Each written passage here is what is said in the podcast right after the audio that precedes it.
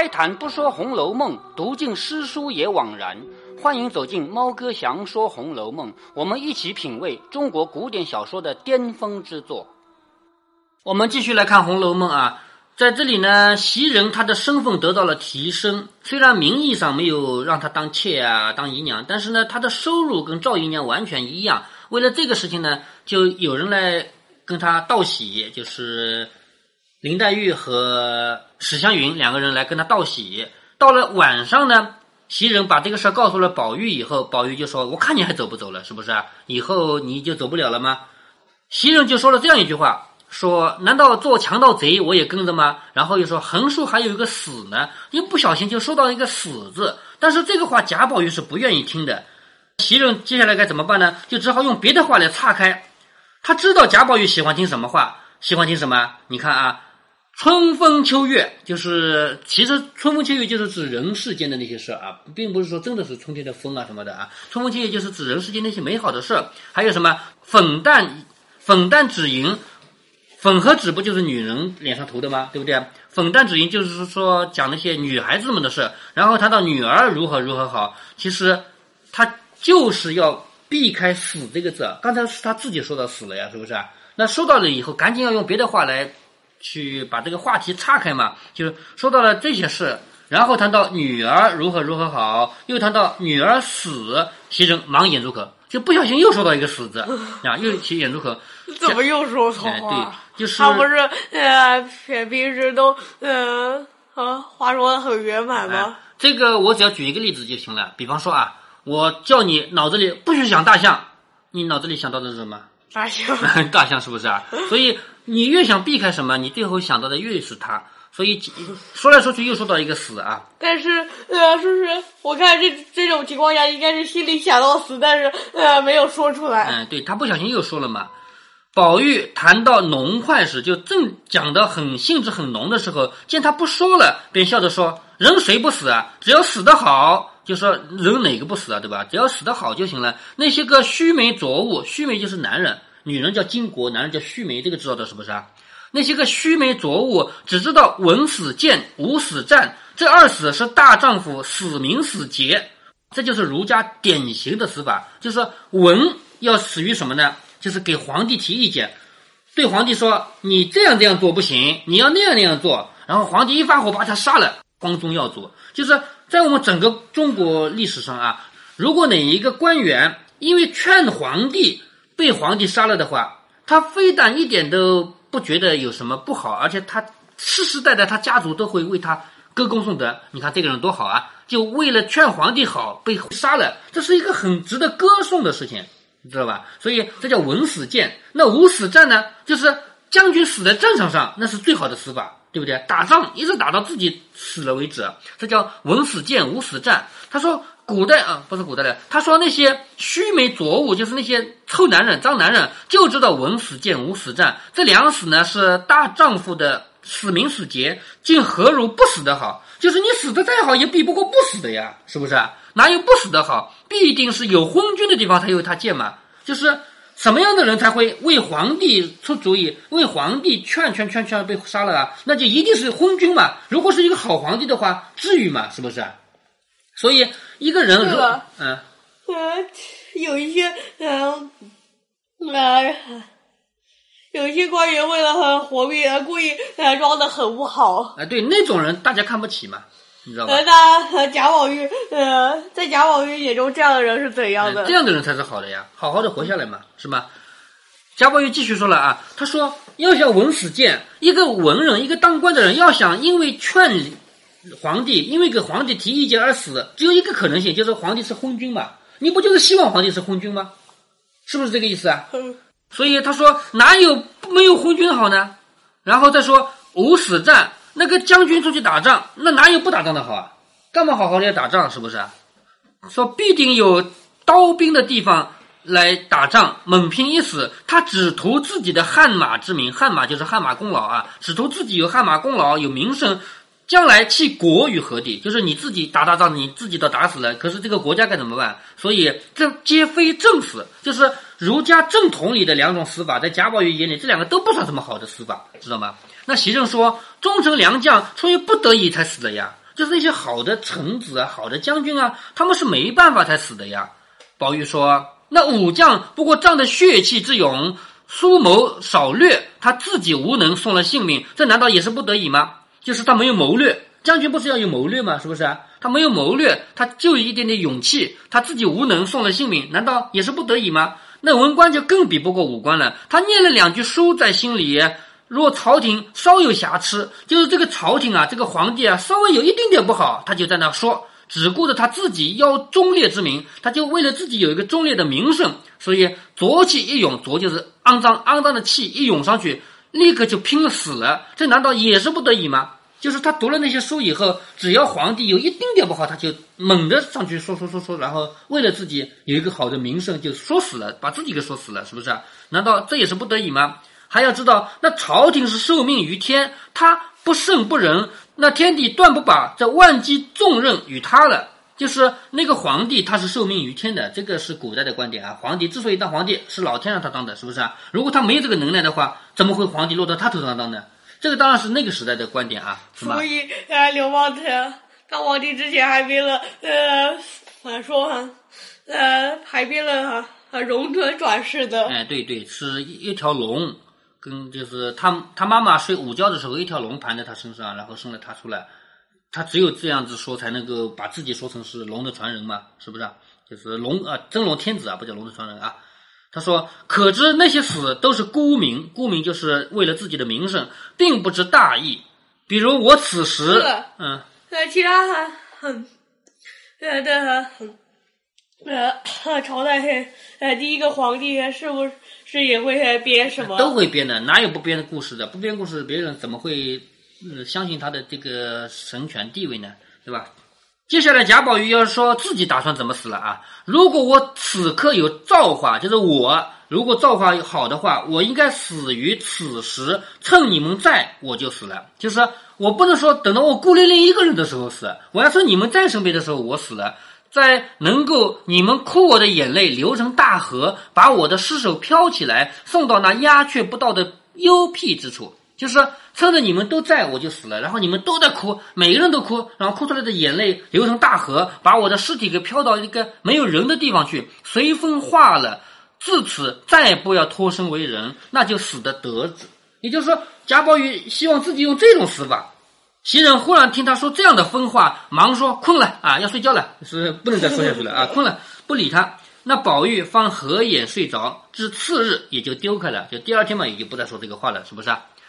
一日，宝玉因各处游玩的烦腻，就是玩玩的多了嘛，忽然想起《牡丹亭》的曲子来。他不是读过《西厢记》啊，《牡丹亭》这些书吗？他想起《牡丹亭》来，《牡丹亭》并不是普通的小说，它是曲子的剧本，我给你看过的，是不是啊？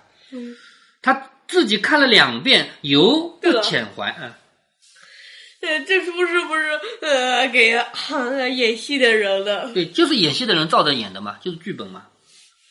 他自己看了两遍，还不遣怀，因闻的梨香院十二个女孩子中有小旦灵官唱的最好，就是他看看那个《牡丹亭》，哎，我看看还不够，我要想听听谁呢？我就要去去找灵官唱给我听，因为。在咱们家有十二个戏子，其中灵官唱的最好嘛。因昨夜出角门来找时，只见宝官、玉官都在院内，见宝玉来了，都笑嘻嘻的让座。也就是说，他来到了梨香院要去找灵官的时候，先看到宝官和玉官两个人在里面。他们两个人看宝玉来了，就笑嘻嘻的让座。宝玉就问灵官都在哪里？就是灵官在哪里啊？众人都告诉他说，在他房里呢。宝玉忙至他房内，只见灵官独自倒在枕上，就是一个人倒在枕头上，就是在那睡着呢。见他进来，纹风不动。你看啊，灵官是他们家的戏子，按理说戏子的地位是非常非常低的。我以前跟你讲到过，是不是？那戏子能看到贾宝玉来，连招呼都不打吗？还躺在床上不起来吗？可以吗？不可以。哎，不可以。但是灵官他就是这样的，见他进来，纹风不动，一动不动。宝玉素习与别的女孩子是玩惯了的，就是贾宝玉平常跑到什么袭人那里啊，跑到林黛玉那里啊，你还记得跑到林黛玉那里再拿个枕头跟她躺在一张床上吗？对不对？对了，袭人那里还要跑吗？啊，不用跑啊，不用，那我说错了啊，就是其实也有跑过，就是其实回家那次。对。就是他平常跟别的女孩子呢，就直接跑到旁边去坐下来什么的，那甚至于躺下来也有过，是不是啊？所以他跟就是那个林黛玉哎对，他跟别的女孩子都玩惯了，只当灵官也和别的一样，就他以为灵官也是这样的人，因近前来在身旁坐下，又陪笑着央他起来唱《鸟情诗》一套，也就是说。坐在他旁边跟他说：“你起来唱吧，你起来唱吧，唱一个鸟情诗给我听听，是不是？”不想灵官见他坐下，忙抬起身来躲避，就是你往我旁边一坐，我赶紧躲远一点，因为我不能挨你这么近。我们男女授受不亲，是不是？忙抬起身来躲避，正色的说，就是很严肃的说：“嗓子哑了，前儿娘娘传我们进去，我还没唱呢。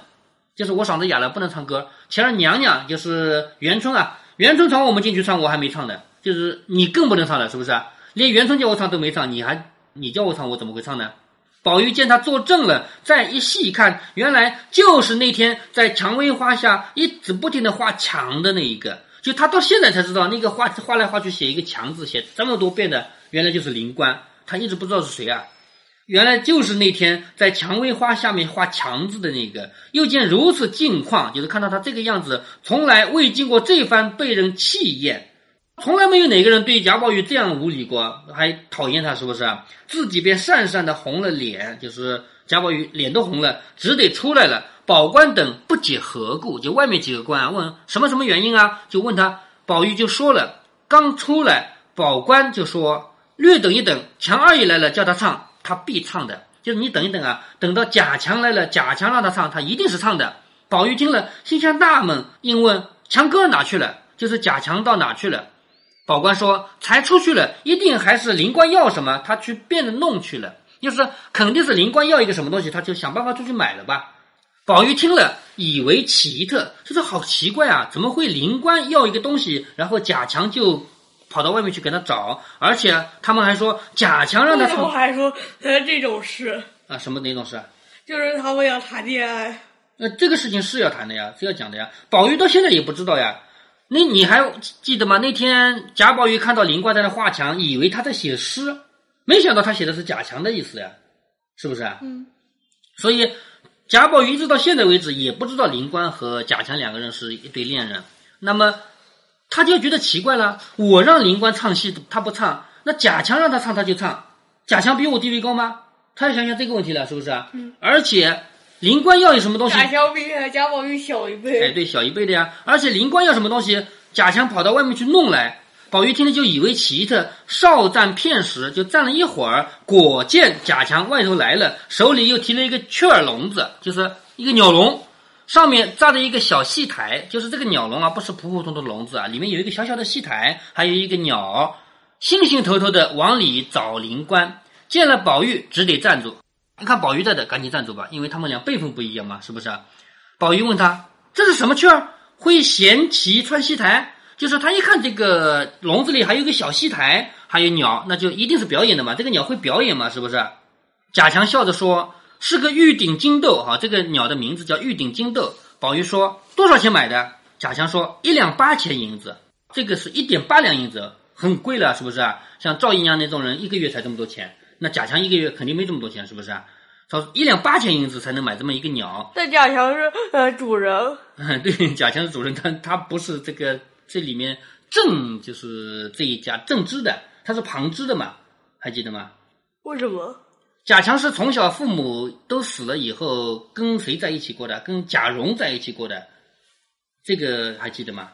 记得哎，他不是正这这一支正派的啊，他是旁边的那些旁门的。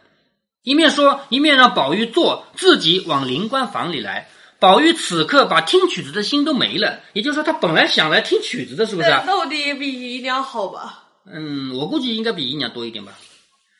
宝玉此刻把听曲子的心都没了，却要看他和灵官是怎么样。就是贾宝玉就奇怪，贾强和灵官究竟什么关系是吧？我要看看究竟怎么样。只见贾强进去笑着说：“你起来瞧瞧这个玩意儿。”就是贾强进去对灵官说：“你起来瞧瞧这个玩意儿。”灵官起身问是什么，贾强说：“买了个雀儿你玩，省得你天天梦着无个开心。就我买了个鸟给你玩玩，省得你这天天在那梦着没开心的。我先玩给你看。”说着便拿一些谷子，就是粮食啊，哄着那个雀儿在戏台上乱窜，嫌鬼脸旗帜。就是那里面还有一个小旗帜啊，就是拿这个粮食来喂喂它呢，就让它去在舞台上转转啊，然后呢用嘴啊去叼那个小旗子，这不是表演吗？众女孩子都笑着说有趣，就是鸟儿还会表演，很有趣吧？是不是？唯独灵官冷笑两声，赌气仍睡去了。你看灵官这个人，哼，笑笑就睡觉去了。对了，嗯，听说鹦鹉就是很会表演的。嗯，对，是有会表演的鸟的呀。那贾强还只管陪笑，就是为什么我花一两八钱银子买个鸟回来表演给你看，你还不想看呢？是不是？于是只管陪笑，问他好不好啊？灵官说什么啊？你看灵官他说：“你们家的人好好的把人弄了来，关在这个牢坑里学什么牢石子不算。什么叫关在牢坑里学牢石子呢？就是把我关在这个地方，也不让我出去，学的是戏，知道吗？就是好好的把我这样的一个人关在你们家不让走，而且要学戏唱戏给你们听，这还不算。这会子又弄个鸟来，偏生也是干这个的。这个鸟不也是表演的吗？是不是？鸟也是同样的命运，对，他一直要关在里面，得不到自由，而且得在表演。哎，对，他说你分明是弄了它来打趣形容我们，还问我好不好？就是你买这个鸟啊，分明就是为了嘲笑我，你还问我好不好？贾强听了不觉慌起来，起身连忙赌声立誓，就连忙发誓，我不是为了这个事情。又说今儿我哪里的香脂油蒙了心，费一二两银子买了它来，原说解闷，就没有想到这上头。就是我花了一两八钱银子买一个鸟来，我是为了给你解闷的。我没想到这一层，哎，爸爸放了生，免你的灾病。就是古代人相信啊，我去买，比如说本来有人想要杀一只鸟啊，或者杀一条蛇啊，或者杀一个甲鱼啊，就是乌龟啊，我去花钱买了来，把它放到野外去，让它自由了。这样的话是积福积德的。然后我或者说我想要帮的那个人，他就会健康。我小时候，我我自己多大我不知道了。我小时候，你的爷爷奶奶放了一个甲鱼，就是这么这么小一只甲鱼啊，在它的屁股后面轻轻的钻了一个小孔，绑了一根丝线，红的红颜色的线，然后把它放了。后来哪去了，我们也不知道，反正也没见过它。为什么还要绑根丝线在？大概是为了一个什么样的祝福啊、祝愿吧。那个事情我都不记得，是我的妈妈、你奶奶告诉你的，我不记得这个事儿啊。就是放了一个生，就表示为我祈福。就是我这次放生是哪的？河里啊，甲鱼不是是不是呃门口那条河？大概是门口的吧。我现在什么都不知道，因为我没见到这个事儿啊。所以这一回呢，说我花一两八钱银子买来的这个鸟，本来是为了让你开心的，结果你也不开心，反而让你更难过了。我干脆放生吧，放了生以后就为你祈福了，是不是啊？这样的话，你不就是可以得到祝福了吗？说的果然将雀儿放了一顿，把笼子拆了。灵官还说：“那雀儿虽不如人，它也有老雀儿在窝里，就是家里还有一个妈妈呢，是不是？你拿它来弄什么劳石子也忍得，就是你抓了它来给你表演，你也忍得。我今儿咳嗽出两口血来，太太叫大夫来瞧，不说替我细问问，你且弄这个来取笑，偏生我这个没人管没人理的，又偏病。”就是我咳嗽咳出血来了，医生也来看过了。你不关心我的病，你还买这个东西来取笑我，说的又哭了起来。好，读到这里，你发现没有？林冠这个人脾气像谁？林黛玉。哎，像林黛玉，就跟林黛玉一样，是不是？贾强忙说：“昨晚上我问了大夫，他说不相干，他说吃两剂药，后儿再瞧。谁知你竟然又吐了，我这回再请他去。就是我昨天刚问了大夫，大夫说没关系啊，先吃点药啊。我哪知道你今天又吐了？那我赶紧去请他去。”说着便要请去，林官又说：“站住！这回这大毒日头底下，你赌气去请了他来，我也不瞧。你看，站住，别去！现在这么热的天，大毒日头底下，你赌气去请他，就是你现在去请医生，不就是为了赌气吗？你赌气去请他，请了来我也不看。你看，现在贾强怎么做都是错的吧？去请医生不对，不请医生不对，是不是？所以我们就看到这个人与人之间这种感情上的事儿啊，你以后读书读多了就知道。”一对青年男女谈恋爱的时候，其中就有经常有这样的尴尬：你走向左走错，向右走错，停在原地还是错，永远没有对的。这就是谈恋爱特有的现象。贾强听了这样说，只得又站住。宝玉见了这般情形，不觉吃了，这才领会到画墙的深意。就是贾宝玉这个时候才知道，原来灵官在地下不停的画一个墙，墙，墙，墙，画那么多墙纸，原来是这个原因。他一直以为他在写诗呢，是不是啊？原来是这个原因，自己站不住也抽身走了。就是他本来是站在这看的，看了这样长时间，终于也就走了。贾强一心都在灵官身上，也不顾送，就是他也顾不上要送贾宝玉，倒是别的女孩子送了出来。就是贾宝玉是一个主人，走的话总得送一送的。贾强这个时候已经没有这个心思了嘛，所以别的女孩子把他送出来。那宝玉一心才夺盘算，痴痴的回到怡红院中，正值林黛玉和袭人坐着说话呢。就是回到怡红院里面啊，林黛玉和袭人在那说话，宝玉一进来就和袭人长叹。唉，长长的叹一口气，说：“我昨天晚上的话说错了。还记得他昨天晚上说什么话吗？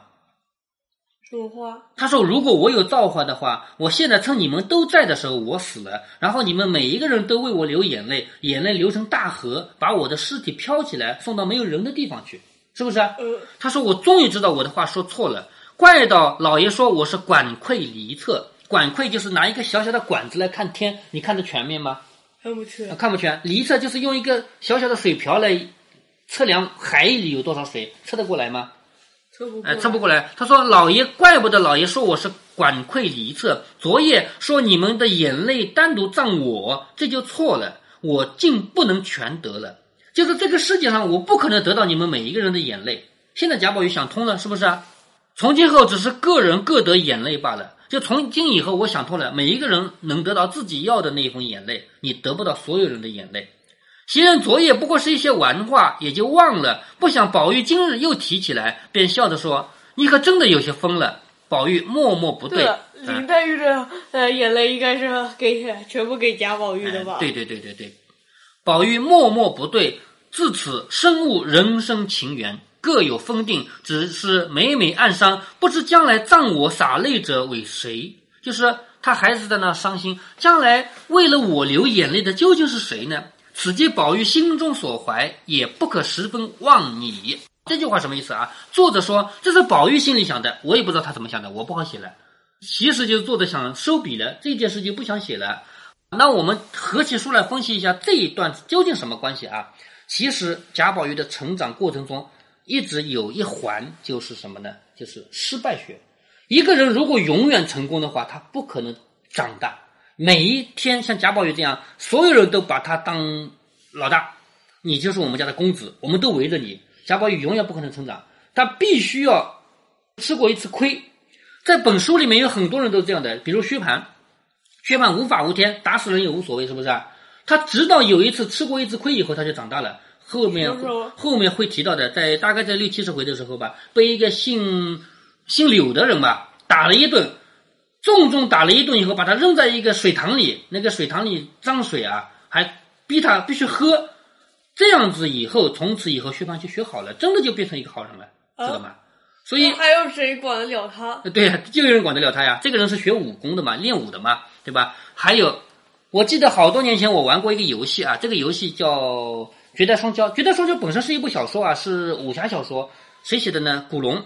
古龙和金庸是同时代人，只不过古龙活得太短，四十几岁就死了。所以我们现在古龙早就死了，而金庸还活着。其实他们是同一个时代人啊。那古龙的就是嗯，古龙如果活着的话，跟金庸现在是那年纪差不多。哎，对对对，是这样的啊。那古龙的这部小说《绝代双骄》呢，被拍成好多个不同版本的电视啊。也改成游戏。我玩到这个游戏的时候，里面有一小段，我感悟非常深。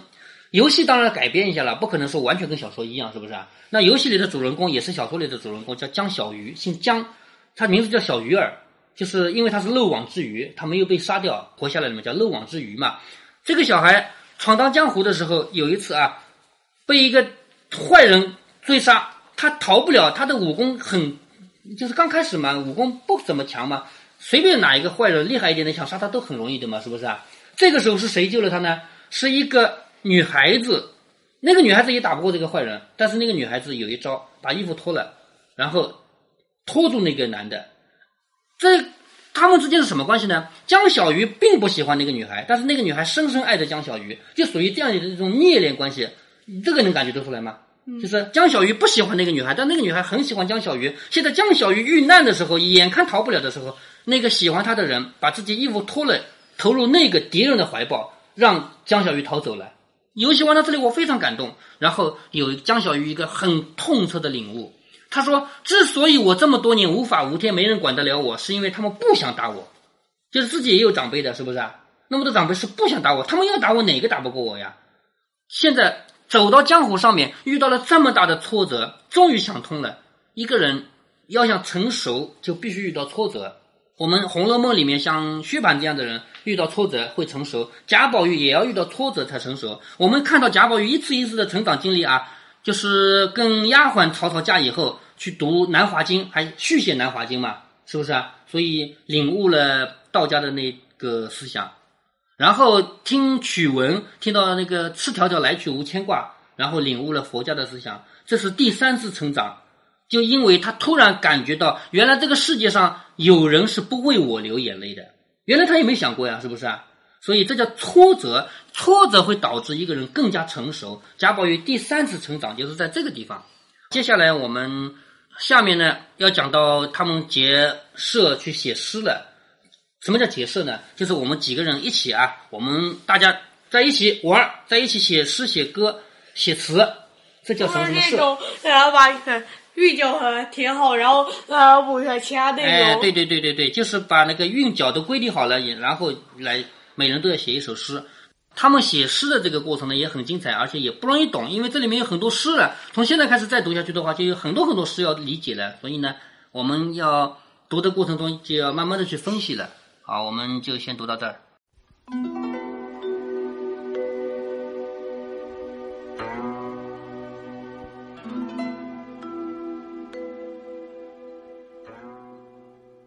我们已经读到了贾宝玉的第三次成长，这次成长，猫哥总结为是失败造成的领悟。我们每一个人都必须经历这样的一环，才有可能长大成人。所以，对我们每一个人来说，心智成长最大的阶段，其实是离开学校、投入工作的第一个年头，甚至是第一个月。之前的读书生涯，不管读多少年的书，本科、硕士、博士，你都学不会面对冷酷的社会。当然了，有些人他因为是官二代、富二代这样的关系，他离开学校以后，就做了一个没有人可以跟他竞争的岗位。或者根本不用做什么，周围的所有人都得捧着他的这种岗位，那么其实他也没有真的走上社会。在这里，猫哥还要补充一句：人在工作以后的成长也可以分类，成长更快的是做销售岗位的，成长慢的或者没有成长的是做技术岗位的人。猫哥为什么敢这样说呢？是因为猫哥我做了十几年的技术岗位，长期以来一直以为自己很牛逼，长期以来就连领导都得让着我，看我的脸色行事。直到我也试着做一做销售，我才发现我又变了。人的提高是一个很有趣的事情，你永远不知道自己现在正在半山腰。换句话说，你永远觉得自己站在一个高度上，你觉得自己正在俯视着别人。直到有一天，你自己有机会提高了，你会发现今天的你原来这么幼稚。这种醍醐灌顶的领悟，没有谁给得了你，自己也不可能平白无故的长出来。唯一的办法，可能就是某些意外的机会突然来临，让你有了提高的可能。所以，猫哥在这里劝大家一句：也许你正在用高高在上的姿态看着某一位同事，也许你正在用漫不经心的方式跟别人做着可有可无的交流。你觉得你面对的人都好低端，你自己已经远超他们的层次。记住，有一天。你会知道今天的自己是错的，错的那么可笑。还有一种可能，你此时此刻俯视的人、嘲笑的人，也许他有你无法理解的东西。正因为你无法理解，所以他也不可能说服你并让你提高。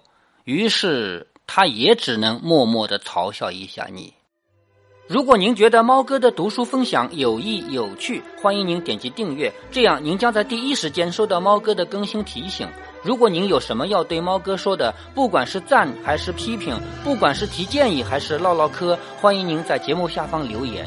您也可以加猫哥的公众号，四个字“猫哥在线”。您还可以加入猫哥的听友群中，微信群呢用语音节目没有办法说清，还是 QQ 群方便，群号为八四九九六六八九九。不管加入 QQ 群，还是微信群，还是在节目下留言，还是在公众号留言，您都可以围绕着书中的智慧和读书的乐趣畅所欲言。好，再见。